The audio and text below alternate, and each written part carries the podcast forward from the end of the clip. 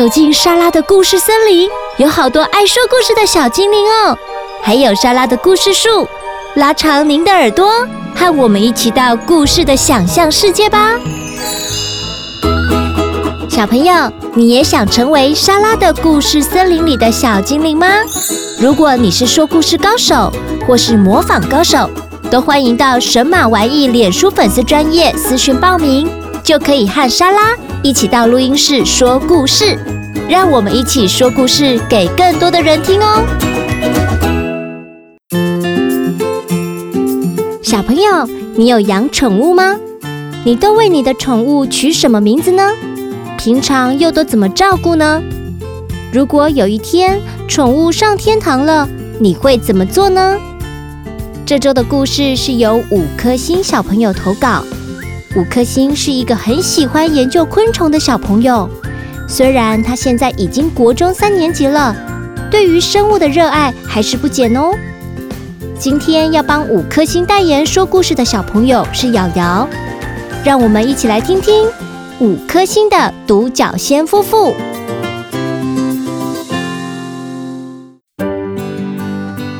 Hello，我是五颗星。我有一对甲虫独角仙，一公一母。公的背上靠近颈部有一只脚，是它名字的由来。我能得到这份礼物，是因为考试有进步，爸妈送我的。那天，爸爸带我去甲虫店，让我自己挑选。我在种类琳琅满目的甲虫中，对独角仙情有独钟。因为公的看起来勇猛有力，造型独特；母的看起来像小强蟑螂，但是感觉温驯友善，一点都不恶心。带回家后，我想让它们交配。让它们在我们家里也有一个欢乐有孩子的小家庭。可是刚把它们放在一起，母的就一反温驯的面貌，发出嘶嘶或咻咻的喊叫声，好像很凶的样子。不知道怎么了，担心独角仙是不是水土不服，我赶快打电话向老板询问。哦，那种声音啊，表示警告，不要靠近，因为母的刚刚交配过，对公的不感兴趣。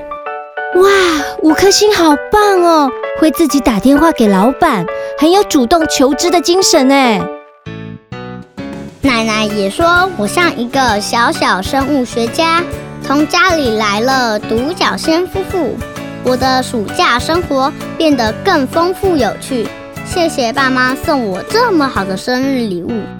五颗星的独角仙夫妇，他仔细观察了昆虫的形态和行为，并且巧妙地形容独角仙夫妇的相处之道。就像我们的小家庭里，妈妈或是谁在生气的时候，最好先离远一点，不要踩到地雷，对吧？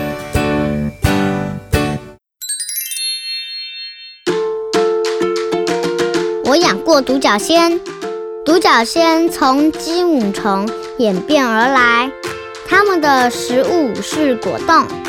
从养它的过程中，我学到了很多知识。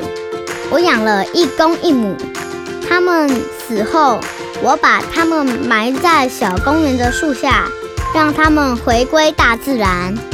哇，从大自然来的回归自然，是宇宙大自然生生不灭的运行法则。五颗星对生命的体认，从爱他们的形，为他们取名，到死后埋在公园地下回归自然。小朋友，你学到什么启示了吗？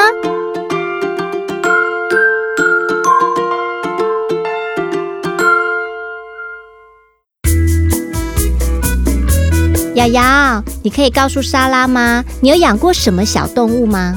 乌龟。乌龟哦，那你怎么照顾它们的？你可以说说看吗？就换水喂饲料，就这样啊。然后，然后养两只真的很麻烦。为什么养两只很麻烦？一只英年早逝，因为另外一只抢食物，对，就这样。所以就是你本来原本是养了两只，对。然后一只英年早逝，英年早逝，哦，它很早就死掉了。对，原因是因为另外一只抢它的食物，害它没食物吃，对，对不对？饿死，饿死了啊！那你有照顾他们吗？你有带他们去运动吗？或者是晒太阳之类的吗？是有。怎么样？可是最近没有，把它带到下面广场晒太阳。你有带你的乌龟到广场去晒太阳哦？对。哇，那有没有养过、嗯？你还有养过什么？锹形虫。哦，那它真的是敲形虫是什么样习性的动物？夜行性。夜行性哦。对。小朋友，这礼拜来神马玩意粉丝专业留言分享你养宠物的经验吧。让莎拉知道你养了什么宠物，为它们取什么名字哦。那我们下周见哦。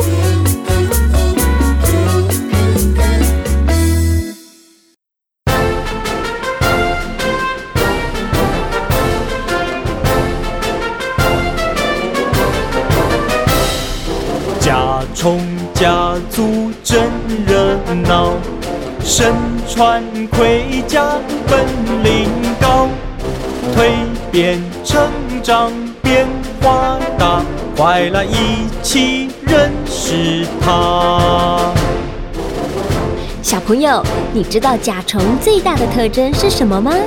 它们有一对前翅变硬的鞘翅，可以用来保护自己，好像穿了盔甲一样，好神气哦！哈哈，对呀，好特别哦。那谁知道有哪些昆虫是属于甲虫家族呢？啊，有独角仙、超形虫，还有可爱的小瓢虫。你们都答对了，真棒哎！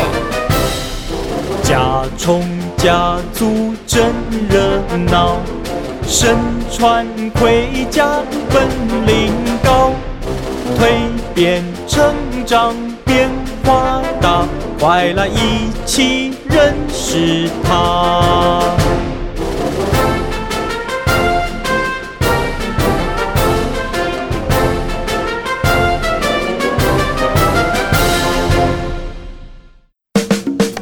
喜欢今天的故事或歌曲吗？